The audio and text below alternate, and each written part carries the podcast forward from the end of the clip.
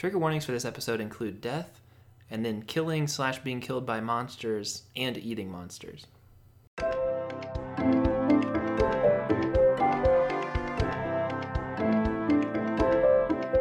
Welcome to Amusement Sparks, the theme park design show. I'm your host, Andrew Spawn, and this is a special episode we recorded live at WasabiCon 2020, which was a virtual convention. Um, yeah, and it's uh, an episode with Joe from Brave World Anime, who's been on the show before. Um, yeah, and hopefully you enjoy this episode. There's a couple times where we reference um, visuals. These were slides we showed on our, our presentation but um, I, I edited it so I think it, it, will only appear when it makes sense and should be relatively easy to uh, to picture. But thanks for listening to Amusement Sparks. Thanks for being a part of our audience. It really does mean a lot. And I just wanted to let you know about another project I'm working on. It's called Teru Academy, T E R U. And this is a fictional um, series that I'm working on, and we have an Instagram going, which is um, within the context of the fiction. So basically, the people who are quote unquote creating this Instagram account and running this account are characters from within the series. So if that sounds something crazy and, and interesting to you, feel free to check it out. It's at Teru Academy, T E R U Academy, on Instagram. Yeah, so if you want to give that a, if you want to check that out, that would uh, mean a lot to me. And uh, yeah, one other note is to let you know that we do have a shop. Uh, you can find it on amusementsparks.com. There's a button over towards the right side um, and it is a shop where all of our proceeds will go to a different nonprofit. It'll change every three months what that nonprofit is. Through the end of June, it'll be supporting Black Lives Matter, and then it'll shift to something else after that. So feel free to uh, stay tuned there and on social media to see what our uh, merchandise is going to be going towards. Thanks. Enjoy the show. What's your experience with Made in Abyss? You're you're more of an expert on the series than I am. Uh, yeah, I watched the show when it first aired, so 2017 and it just immediately caught me by surprise. I didn't really have any expectations going into it, but was just blown away by that first episode and had no idea what I was going into. It was just such a great experience throughout. Yeah. The way I discovered the series was from one of your panels actually in person. Um, I don't know exactly what the conversation was, but you had described it somewhat as being like a a scarier version of some kind of like Studio Ghibli quality animation. And I was like, that sounds so cool. Like a more mature, more dark uh Ghibli. Like that's that's me. That's my vibe. So I really want to uh check it out. And I did right away. And then here we are, I don't know, two years later, um, making a theme park out of it. So it's uh different than most anime and most stories, I would say, which anyone who's seen it can you know connect with it's a little different. It's a little darker, a little less hopeful. Um, but yeah, it's it's just kind of different than most anime, right? Yeah, yeah. The Ghibli piece does make sense because you have these characters that have like this cute aesthetic, but yeah, they're put through some very dark and gruesome situations throughout the anime.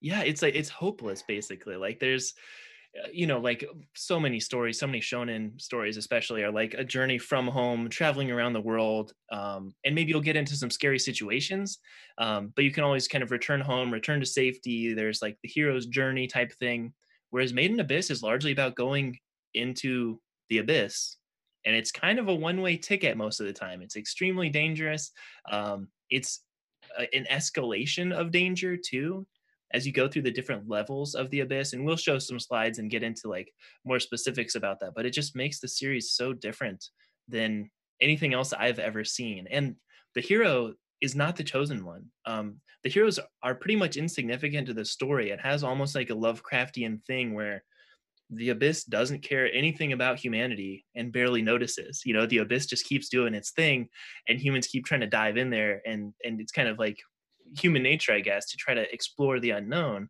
Um, but this is a much less hopeful version of that because the abyss is such a fantastical, a fantasy version of of you know representing that. You know, it's it's like space exploration or exploring the ocean, but those things aren't nearly as scary as the abyss because there's so many monsters and and the curse and so much crazy stuff that happens down there. It's wild. But uh, this series was originally published as as like a web comic, basically um, it's it doesn't fit in with a lot of other manga um, just because it is so much more dark and dire and serious. It's also unusual too because the the main characters are children and they're like going into like this very brutal environment. So it doesn't it wouldn't quite fit in with like a shonen jump or something which i'm a huge fan of shonen jump. I'm a big fan of shonen stories.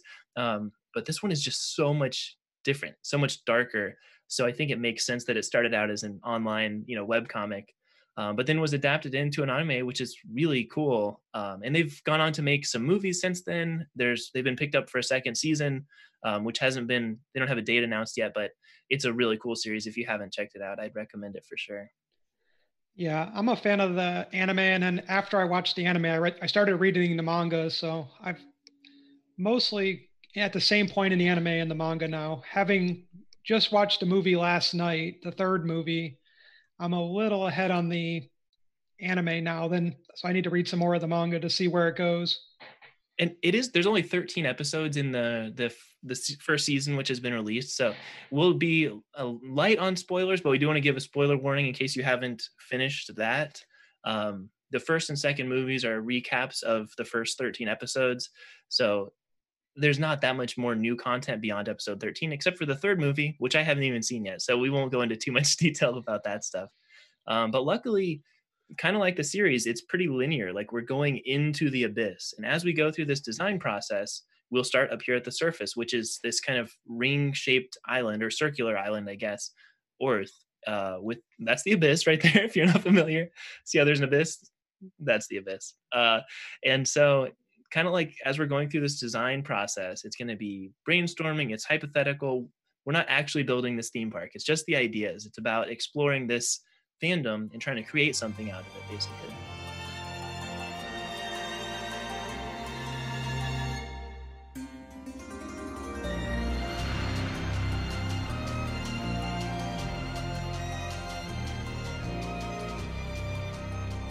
So, a lot of the theme parks we do on this show are kind of like live action role playing experiences where you get to take the role of someone in that world, right? Like in the Star Trek theme park, for example, people took the role of people on the crew of a spaceship, right? Uh, but here, most of the main characters or the most interesting characters are the cave raiders or these kind of treasure hunters, people who go down into the abyss. And Joe, I'm assuming we would want the park guests to be able to step in those shoes when they come into the park, right? Yeah, yeah, that's definitely the most interesting aspect of the show is diving into the abyss. So I think that would definitely be a center attraction for this park. It's like it's pretty clear that that town um, kind of revolves around that big hole in the middle, right? Just kind of like a lot of other shows, like let's say Yu-Gi-Oh or Pokemon, they're kind of all about that one thing, like their central hook to that show. This one central hook is that there's a big abyss right there. But if you look at the town, it makes sense why their way of life would be kind of centered around this amazing, humongous, mysterious geographical feature. It kind of takes over the whole town. Like those, the people have to adjust their lives to be focused on it. So I think doing this as a theme park, even just making it look like this island of Orth, would be for one beautiful, and for two extremely immersive. Because um, yeah, you can just see how all the buildings and kind of the whole town has evolved on just the edge of this immense abyss. So I think it'd be really cool to uh, be able to just walk in that and like see what it's like. Yeah, it's a huge crater and it's there's a lot of cool shots too of it like this one too, like where you can kind of just see the scale of how large the abyss actually is compared to the size of the town around it. Yeah.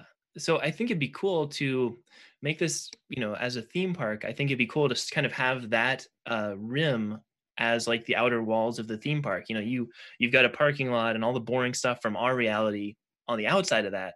But then when you come in, everything is treated as if you're actually on an island that rim is just a ridge of mountains at the edge of you know the island um, and you can forget about where your car is parked right uh, you can just be immersed in this world and they're not running around using the word made in abyss all the time because that's the name of the fiction in our reality right? In their reality it's just the abyss. This is just Orth. This is just their life. So i think doing it in a more immersive way um, you know kind of like a renaissance fair or like true dungeon or something like that would be would be so cool. And the just living in it almost like an MMO, like a massively multiplayer online game where you see other people and they're each on their own journey. They each have their own story. I think that's kind of what would be happening here. It's not like each of us is attempting to take the role of one of the main characters from the show. Um, do you think would there be options for like who you take the role of, or are you yourself in this park, Joe? I think you would probably be playing as yourself, but you might encounter the some of the other characters. Um, one thing I was thinking about with this is there's like five different like regions that are identified, so you could have technically five different entrances, and then each of those entrances provides a slightly different experience for the guest. That is awesome. I always like when there's an uh, an option to kind of choose your your class or um, express yourself a little bit in who your character is. I know most modern day theme parks aren't like that. You're just a visitor to this place, but the ones I think in the future are going to be much more immersive where you get to design a character almost like a role playing game. Um, and that can be done in the theme park or maybe outside the theme park. You come to the park with your own backstory if you want to. I think just having some more options for kind of workshopping a character would be would be really cool and really immersive. Um, but yeah. in the show, yeah, the most people, well, this the show's kind of centered around an orphanage. I don't know if we want to use that iconography or that story setup, um, but yeah, it's it's kind of a, a dark world. Like there's not a bunch of like plucky, excitable, uh, you know, typical anime protagonists like just skipping down the street, really excited to go into the abyss. It's kind of a different vibe. Yeah, I think it also varies. Some regions have a little bit more are a little bit more well off, so they have like you see in the anime too, like some of the more better off parts of town. So that would probably also change your experiences if you started on that side versus the side with the orphanage or the side where they make their first dive into the abyss, which is even a more rough section of town. Right and I personally would really love to enjoy just walking around Orth. Um, it's a really interesting, almost steampunk-ish town. Um, it's not exactly the right term for it, but but it's kind of between fantasy and our reality, maybe somewhere.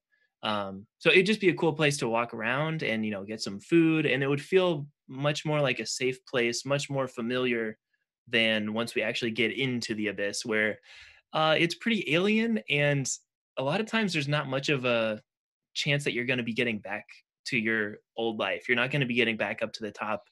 Um, it's very rare, I guess, depending on how far down you go, that you'll be able to return. Um, so yeah, it's it's it's kind of interesting that we'll be able to start out with something familiar, something that kind of feels like a theme park as you walk around this town of Orth. Um, but there's going to be kind of this looming chasm in the middle of the island that you know eventually you're probably going to want to go down into. Yeah, and I was thinking along the same lines with this is you do want to have some attractions for people outside of just the abyss. I mm-hmm. mean, obviously the abyss would be the main focus of it, but we would still want to have just your more traditional rides and such um, in the part of Orth or whatever. Yeah, no, that's really cool. And you could do like some roller coasters and stuff, right? I think um, with the amount of technology that they have it's kind of a darker world but it w- I could see them even having like a carnival or something in this town of Orth and it'd be cool to just have park guests be able to visit that or like it'd be cool to have a ferris wheel kind of like on the edge of the abyss just because that the visual is amazing um and i don't know how we would build that if this was going to be a real theme park because i don't know if you can actually dig that deep right i don't think it's possible to make the abyss a real thing so we might need to have some kind of suspension of disbelief. what are your thoughts on how we could do something like that, Joe? Yeah, yeah. The in building this, this would definitely not be something I would foresee being something we could actually build. Just due to like how, and we'll go into it maybe more with some of the layers later and how deep this actually goes. But yeah, that it did seem like a perfect topic for this particular podcast, just because of its it. You do have that suspension of disbelief Right. Yeah, this would be a challenging build. A hundred percent. So yeah, we could either treat it like it's a uh, some kind of VR type thing, or we can just not worry about it because it's hypothetical anyway. We can just pretend we actually have the pit. but uh, is there anything in the town of Orth you'd really want to to see and be able to experience from the show? Um, Yeah, the most iconic things you see in there are the orphanage again, which is kind of a rough thing to have to encounter. Mhm. Um, the one thing that kind of stood out to me is I thought the setup for their classes in the orphanage was interesting. How they like kind of stack them vertically. So instead of having them like, I don't know why they do it that way, but it's just something that stood out to me. Is that they have to like climb like a rope ladder to get to their desk?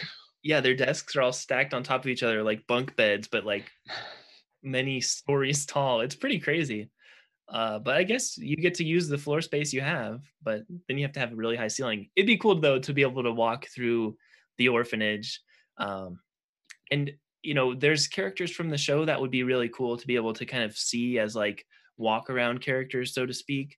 But the characters aren't exactly like warm and fuzzy characters that you'd want to run up to and like hug if you were a little kid. You know, I don't know if if this is going to be the most fun place for a kid because the tone of the series and um, it's just such a somber place. There's moments of joy, of course, but it's not like a typical um, starting town for an adventure where there's like you know upbeat music and like everyone loves their life and people are happy to overcome their challenges. It's like it's kind of a, a dark, more bleak uh, outlook in Orth. Yeah.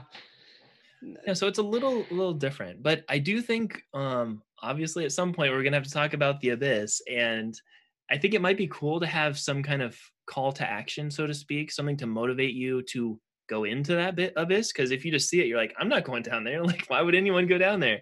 But uh it could be cool to receive maybe like you get a letter you get some kind of uh, character that comes up to you and it explains like a quest to you basically. Um it might be cool. I was thinking if if you can see a mail balloon come out from within the abyss and like and, and the letter comes to you, or you know, maybe someone catches the mail balloon and brings it over to you because there's a letter to you from someone down in there who's asking for your help.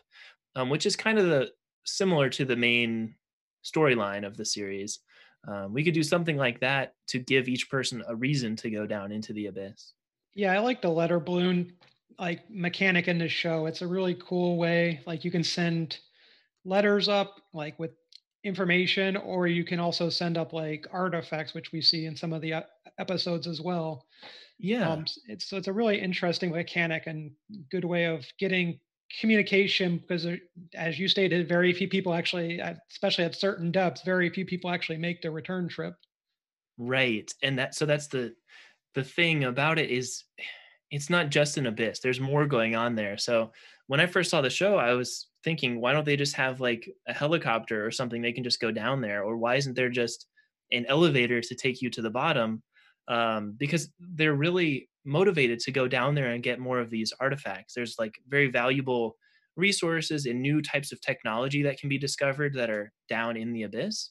So there is kind of financial and like uh, cultural significance to exploring the abyss. You're you're finding artifacts that are really helpful to figuring out kind of the past and also figuring out some new technology. So there's also the reason if even if you didn't get this mail balloon with help me adventurer i need your help um if it's just like there's cool stuff down there you know like you can make some money doing this um you could treat it almost more like a, a job or just as a challenge to see how low down you can get um, and stay alive because it is basically a horror series. Um, it's pretty uh, pretty serious.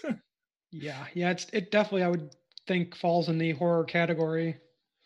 yeah, but why can't we just go down there? Like, why can't you just slide down on an elevator or something?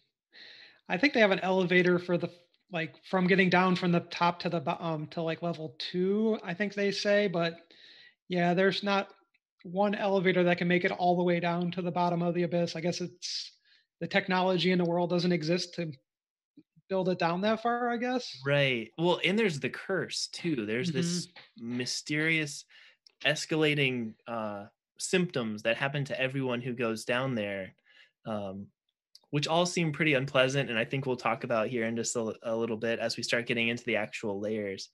Um, one more like hook that we could have for getting people to go down there is kind of what happens to the main character in the show. She meets this robot boy, Reg, who uh, doesn't have any memories. He came from within the abyss. Maybe that's where the show got its title. I don't know. Um, but uh, he comes from down in there, and so she's really intrigued by what is this robot boy? He's got like really cool abilities that he can do, but he doesn't know he doesn't know much. Like he's pretty he he has the you know the perspective of a child basically and she's also a child but um it's just kind of interesting she's like what is he where did he come from um and yeah she just kind of wants to learn more so i think there's several different ways to appeal to park guests about convincing them to go down in there whether they have a mind for exploration if they are like scientifically curious if it's uh, digging up artifacts appeals to them or helping this mysterious person who is who's down there and alive. Um, so there's I think several hooks we can get to have people climb on down in there. Yeah, and um, I think a lot of this could be kind of party based. You know, if you came to the theme park with your family, let's say you have five people, you could kind of each have a different specialty. I think, kind of like in a role playing game type of experience where one person is maybe in charge of navigating and kind of making a map as you go. You could have someone who's focused on like offense and defense, like as far as fighting, because there's monsters down there.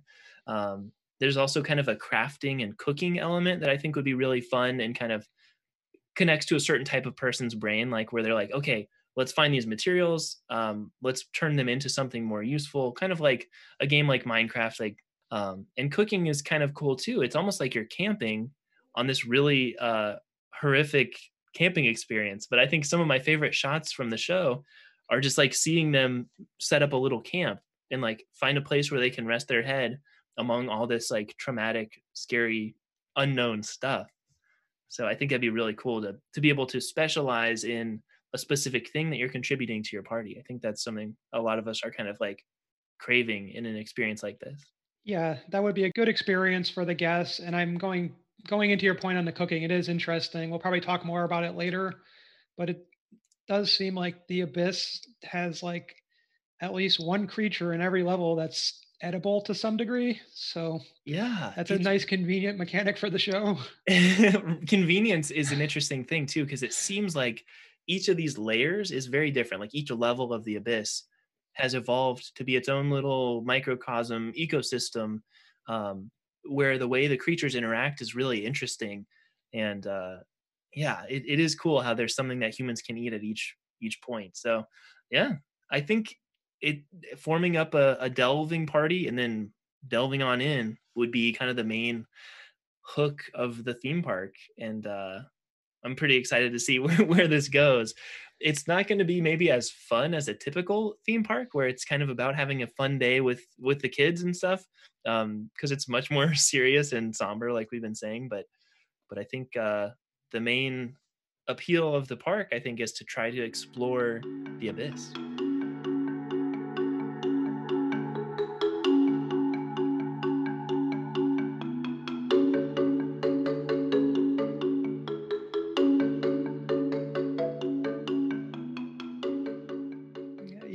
I think I see it more as like that part, at least the abyss, is more of like an escape room slash haunted house than a like typical like theme park with like rides and such. This would be like just in this case trying to survive the abyss. Yeah, and it's a challenge too, seeing how far you can get.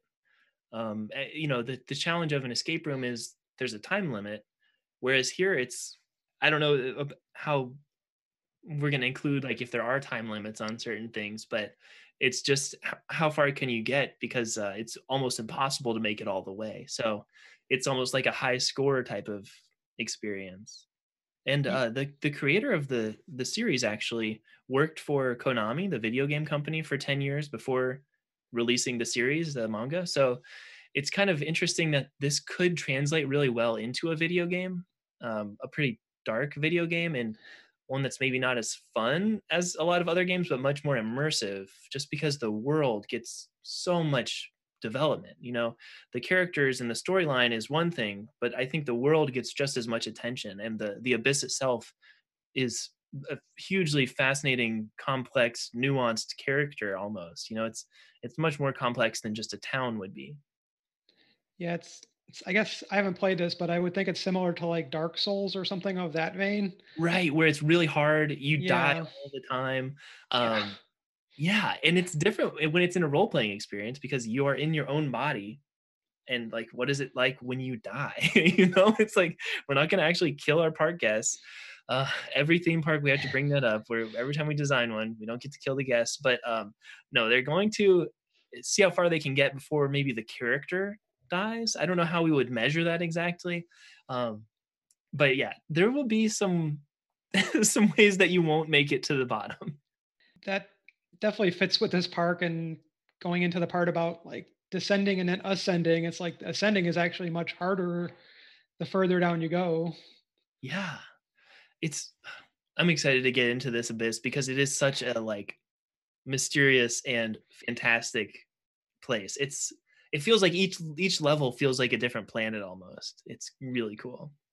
Just kind of thinking about it like maybe we want to we want to have it where your character that you kind of formed as you came into the park and you found a call to action and you formed a party and now you're going in here that character can die and then you would maybe just start back over so it's just kind of a go back to home base now you're a new orphan that you're playing or a new character mm-hmm. um, and then you can either rejoin the same party maybe and you're basically a substitute for yourself or you could maybe form a new party. It might be kind of fun to do this as like going by yourself and then you get match match made? Make they do matchmaking uh, to form a party for you and then if any of you you know dies on your journey then you start back over maybe with a new party if you want to. So yeah we would have some options i think for for being flexible with that or if your character dies um, maybe you have to give up your equipment but then you can start back over again as a new character. Yeah that makes sense to me. If you look at the island uh, you can see where the bottom of the ocean is and that's only what the second layer uh, of the abyss. It just keeps going further and further down. And i love maps in fiction like i think it's so cool to see um, what notes people take on their on their maps and it's almost like in the uncharted series looking through nathan drake's journal i love that kind of stuff. And uh, this series is pretty cool about explaining as they go through what's going on and and what's been discovered in the past and what kind of creatures are going to be on this next level um, because each layer is totally different. Like they, they change so drastically and they get more hazardous as you go down. Yeah yeah it's very cool like the mythology behind it with all the different creatures and the different artifacts that have been discovered um, Riko the main character is big on the history so she's a good like conduit to like kind of let the audience know what each of those things is, which is something that comes up in both the TV series and the movie. Yeah, and her mother was like a, a famous explorer, or is. We don't really know the present yeah, tense of correct. her mom, but um, there's kind of a different ranking system of people who are cave explorers or or treasure hunters. Do you do you know much about the uh, the whistle system, Joe? Or could you tell us about that? I know, like, yeah, there's a range of whistles. So when we start the series, Riko comes in and she's a red whistle. Which is literally a whistle. It's like a yeah. badge that they wear kind of around their neck. And they're different colors. Yeah. Yeah. But the one that gets the most focus in it, well, you got your black whistles later on, and then you also get down to the white whistles, which Riko's mother, Lyza, was a white whistle. And that's a that's kind of covered a little bit more in the movie of like what exactly is a white whistle and how do you get one? Yeah that was go into.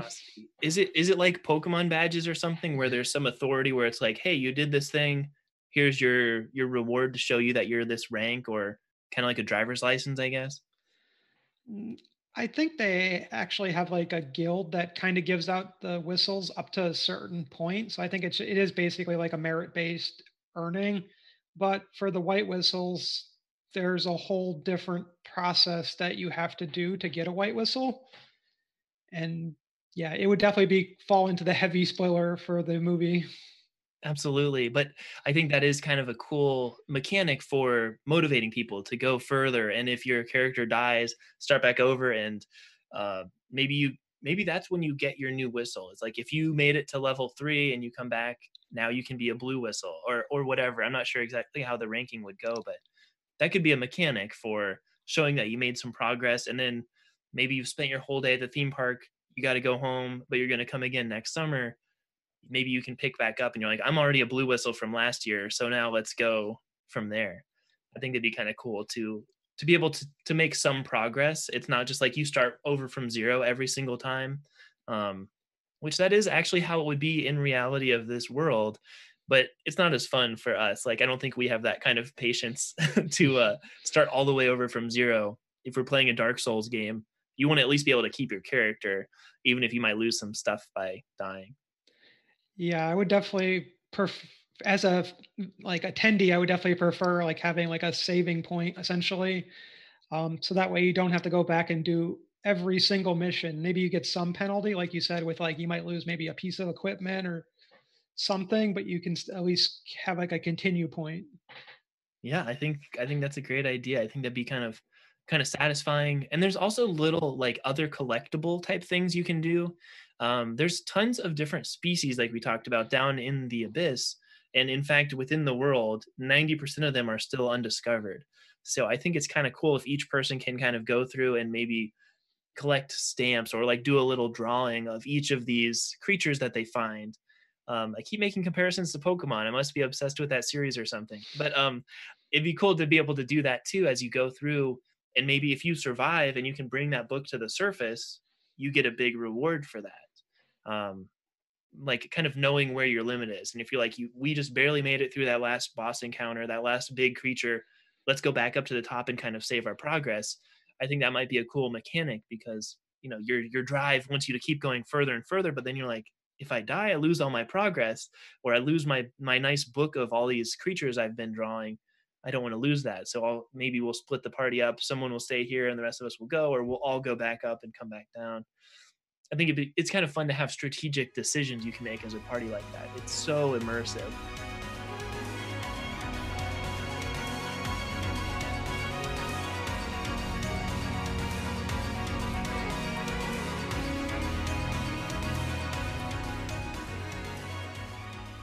Once you go down, you start, yeah, level one. This is, I think, in the first episode of the show. Is that right? Correct. Yeah. This is right where Riko finds, right before Riko finds Reg. And up in the corner by like the door here, there's like, um, I think that's her friend Nat that she's trying to rescue from this creature. And normally the creatures here aren't that dangerous. It's somewhat safe. It's a decent like training area. Um, but there's still some cool undiscovered stuff here. There's still some excitement and varieties it's not just a it's not boring it's still exciting um, and you can even get some some kind of rare scary creatures that appear up here that kind of they come up from lower levels to feed and then they go back into the depths. So you know it's kind of like seeing a shark near the shore or something like it's really exciting it doesn't happen that often and it's also absolutely terrifying um, yeah. but yeah level the first layer here goes from the surface to 1350 meters um, so yeah, this is just the opening layer, the beginning part. It's not not that crazy, but still much more dangerous than being up on the surface back in Orth. Yeah, the monster here is like a crimson splitjaw, and that's actually from something like level three, I think. I think. Yeah. The creatures one... are so cool in this series. Mm-hmm. Like seeing the way that they move is so alien and like it really it's amazing what they can do. Like especially if you are into the creatures from like Avatar, the the James Cameron film these creatures are so much spookier and so much they're so well realized. Like they feel real and they also feel completely alien at the same time. It's it's fascinating. I'm a big fan of of the animation on the creatures and their designs. Just creepy. Yeah this thing's like very much like a typical spider and being someone who hates spiders yeah this thing's terrifying. Yeah absolutely. I wouldn't i I'm not excited to go to this theme park and see the creatures. Like the creatures are it's exciting to catalog them, but I do not want to be chased by them. Like I think it'd be really immersive um as a as like a theme park experience. You could have all kinds of attractions where you have to outrun this creature or figuring out a way of attacking it. Um but yeah, by the way, Joe, what what like ways of defending ourselves would would our park guests have in here? What are your thoughts on that? Yeah, that's a good question because yeah, we don't want to like we need they do need to have a way to defend themselves. So I don't know if we have to like I kind of see it more as like like less of them being attacked and more of just having to solve puzzles to get around it, kind of again like escape room type thing.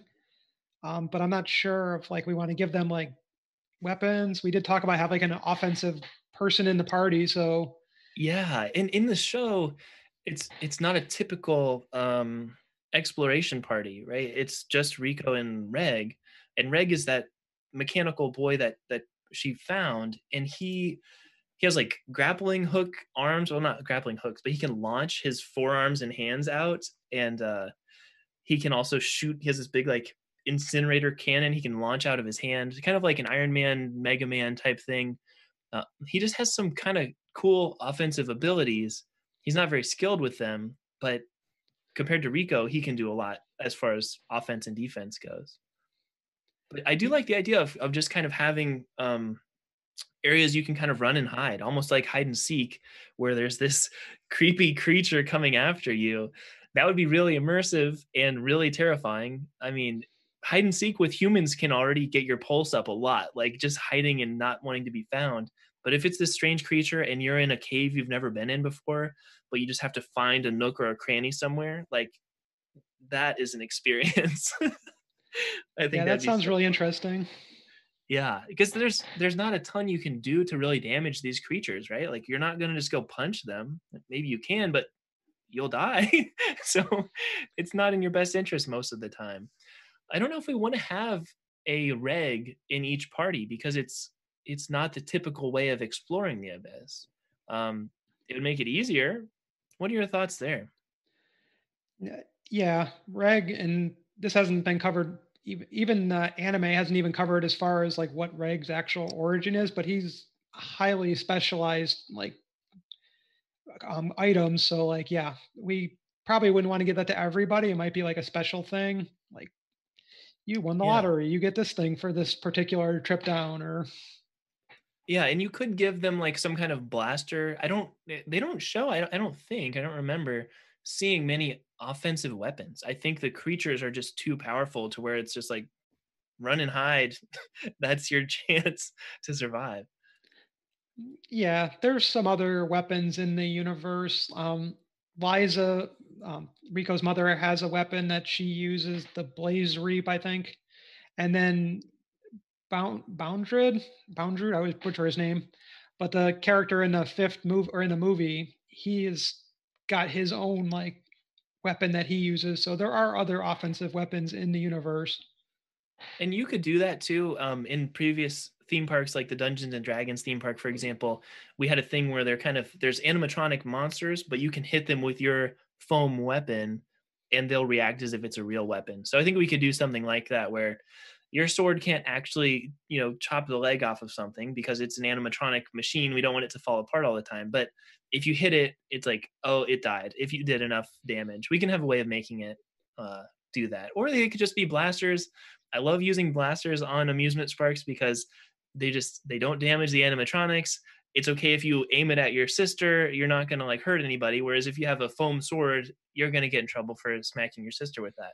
So uh, I think the idea of blasters works really well, but it doesn't really fit in with the universe that much. So we might have to invent some canon here of like you know maybe we've we finally found this this relic that we've been able to mass produce that is like this little weapon that that fires a projectile that can take down some of the weaker monsters or if you get the monster trapped first then you can take the monster out um, but we do need a way of of like catching food as well too because you can't just carry a ton of cliff bars in your backpack right you need to be able to like harvest and gather and hunt as you go through the theme park which sounds really weird now that I say through the theme park. Maybe I should have said through the abyss. That feels a little more natural.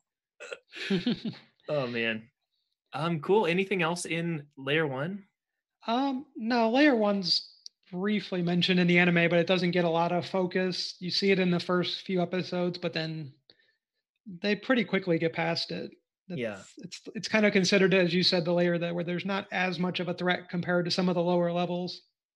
Right. I think even these kinds of like training areas can be really fun if there's still some randomized content. Like if you might go in this little nook or cranny and find a random relic that might be really rare, it might be common. Just having those kinds of collectibles can make even more boring areas really fun. Or having the chance of finding some really crazy creature um, who just came up to layer one, even though they're not supposed to be there. Um, those kinds of things are always really exhilarating So, uh, ready for layer two? Yep. Yeah. This is another one. Really cool design. Yeah, this one just blew my mind when I first saw this. It's the like inverted forest. These trees kind of grow down. Um, but it's kind of shows just how whimsical this world is. And you can jump from platform to platform. Like this area feels like a video game level. Mm-hmm. Um, and a, a character like Reg with his like extendable arms is really helpful for getting around here. But maybe we could have a series of zip lines, or you could just do a running jump and hope you make it. Um, in the actual theme park, I don't know how you would do this because if you fall, you just keep falling, like you pretty much die. So you would lose all your equipment, you would lose your book. Um, so I think you'd want to be really careful here. Yeah. Yeah, the zipline idea seems interesting. That would be a good way to kind of simulate what they do in the anime where they're kind of zipping around on Reg's mechanical arm. Yeah. And we could maybe set our theme park a few years down the road where maybe things have um, progressed a little, where people have gone in and like drilled mounts where they can have zip lines and made things a little safer. Yeah. Um, and having areas that are, you know, ADA compliant so you could still bring a wheelchair through or whatever would be kind of cool. Um, having like a safer option and then if you want to be risky you can go do the crazy jumping around uh, path if you choose that. Just hand off all of your valuable stuff to another party member who's going a safe way. So yeah i don't think we'll spend a ton of time on each of these layers but Mm. um, it is really cool to showcase some of our favorite creatures and and layers as we go. I would say one thing with this level is we do want to probably have some type of encounter with Ozen, who's like one of the main characters that you meet in the abyss. yes So sh- and she could do a, some really elaborate uh, training stuff. Mhm. She's pretty hardcore. She's a white whistle, isn't she? either a white whistle or black whistle. I She haven't gotten back to that part since I rewatched it. Yeah, but she's she's advanced. She's uh, pretty serious, and she could Yeah, definitely yeah. teach you some things about surviving the abyss. Yeah, definitely. That's her kind of main purpose in the show ends up being to kind of train Riko, Riko and Reg. So Yeah, we want to go to level cool. three? Yeah, I'm ready for level three. I mean, I'm scared, but I'm ready. I love stuff like this. Just the little visual. Like, what is that? Where did that come from? Is that a pirate ship? Was there water in the abyss at one point? Finding these kind of archae- archaeological things, I think, would be such a cool motivator for me personally as a park guest. Of like, I just want to like take draw a little sketch of these crazy things and then go back to the surface and tell someone about it. You know, maybe our artifacts can be stored in a museum or we can kind of unlock something collaboratively as as art- more artifacts are found and brought to the surface safely um, they can be archived somewhere that'd be kind of cool Yeah. so yeah, and the third layer is the great fault and it goes up to 7000 meters below the surface. Yeah, and this one seems more like a spelunking type thing where it's you do have to go through some very narrow and tight spaces to kind of navigate it. So that could be part of the challenge of the amusement park. right it's almost like a maze that kind of goes uh horizontally and vertically. It's like a three-dimensional maze like a play place at uh you know chuck e. Cheese's or something. Uh but maybe a lot scarier and there's monsters in there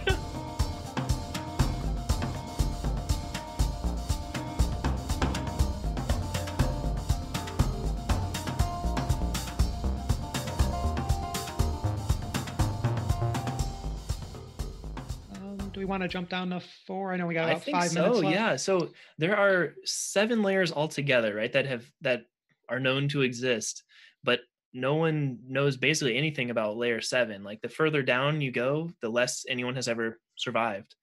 There's just some great artwork in this show.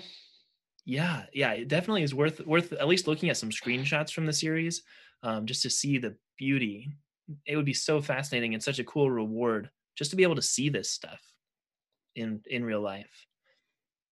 And there's different characters that they meet in the series um, where we might want to add more characters or have different buildings. Um, so maybe you can meet the characters from the show, but you don't have to. You can go your own path, or maybe there's um, just more more options. I think for park guests to be able to build their own story instead of just following Enrico and Reg's footsteps. Yeah, and I would definitely say like like Nana, she's one of my favorite characters in the show, and meeting her would be like an amazing experience. You can also meet Mitty and deal with the tragedy that revolves around Mitty. But yeah, there's some interesting stuff with the curse that happens to humans. Um, we don't want to go into any spoilers, but there's some really interesting fates that your character could end up with if you make it to some of these lower levels. And let's jump down to, I think I got one for five, and that's the last one for the ones that are covered in the anime. And again, this right. was only covered in the movie, not in the. We only have photographic evidence of up to layer five. yeah. Nothing uh, in the works yet for six or seven. Right. So this is the fifth layer we're looking at. Yeah. Yeah which is called the Sea of Corpses. That's a, fun place you want to take your family to, right? Uh, yeah. And it goes up to 13,000 meters below the surface. So we're really in it by now. If anyone ha- can make it this far, um, it'd be kind of fun as as the theme park being constructed. We can just dig a little further each time because there's going to be a limit where you just can't get through there because creatures kill you. There's like natural roadblocks. Um, or areas like this part's closed for construction so let's just turn up the intensity on the monsters no one will ever make it down here anyway yeah exactly so there's a lot of characters that are so cool in the series um i don't know if we have time to go through all of them but mm-hmm. who's that guy joe that's bondrewd he's the main antagonist in the movie yeah i think and he is he is shown in the tv series too i believe it seems like they're setting him up to be involved in season two, I think, which hasn't been they don't have a date for yet, but um, there's so many cool character designs. I it's a really fascinating series if you haven't seen it, but um, yeah, and there's so much more to go into. On a, a typical episode of Amusement Sparks, it's an hour and a half or less, but a little longer than the 50 minutes we have here. But um, yeah, we always just kind of it's like this. We're casually brainstorming, conversationally going through what it would be like to have a, a theme park based on some of our favorite properties. Brave World Anime, this is Joe's group that does panels at anime conventions. Can you tell us a little more about Brave World Anime? Yeah, yeah. Eventually, we'll be hopefully going back to in-person conventions, but do need to get more into the virtual conventions. Um, been presenting panels now for five to seven years, mostly in like the Ohio area, Midwest, where I'm. That's where I'm based out of. But yes, this is my first time doing a panel a, at a Florida convention, so I can mark that one off. It's good to be here. I'm loving the weather, that's for sure. yeah. um, but yeah, you can see their social media there. It's at Brave World Anime on each of those, which is good get. That's pretty cool. Um, yep. Yeah, and then I host Amusement Sparks, the theme park design show. It's an all ages podcast. Um, have some episodes on YouTube, but they're pretty old. I don't know. It's mostly an audio format, but social media, um, you can find us in your favorite podcast app, Spotify, Amazon Music, all of that kind of stuff. Um, but yeah, we're nerdy but not dirty. There's no no bad words, no potty language. You can share this with your little nieces and nephews. Um, although it is very nerdy, so they, if they're not into the topic, they probably won't like that episode. but Joe, thank you so much for being my guest. Joe and I have done two episodes before this. We did one based on Kyoto animation and uh, Cardcaptor Sakura. So if you're into those, check out amusementsparks.com or look us up in your podcast app. Thank you so much, WasabiCon, for having us. This has been a blast. Uh, it's a little weird, you know. It's a, it's a little bit more condensed, but it's it's cool. It gives me the same experience as presenting at a panel, which I really absolutely love to do. So yeah, thanks for having us. Enjoy the rest of the convention.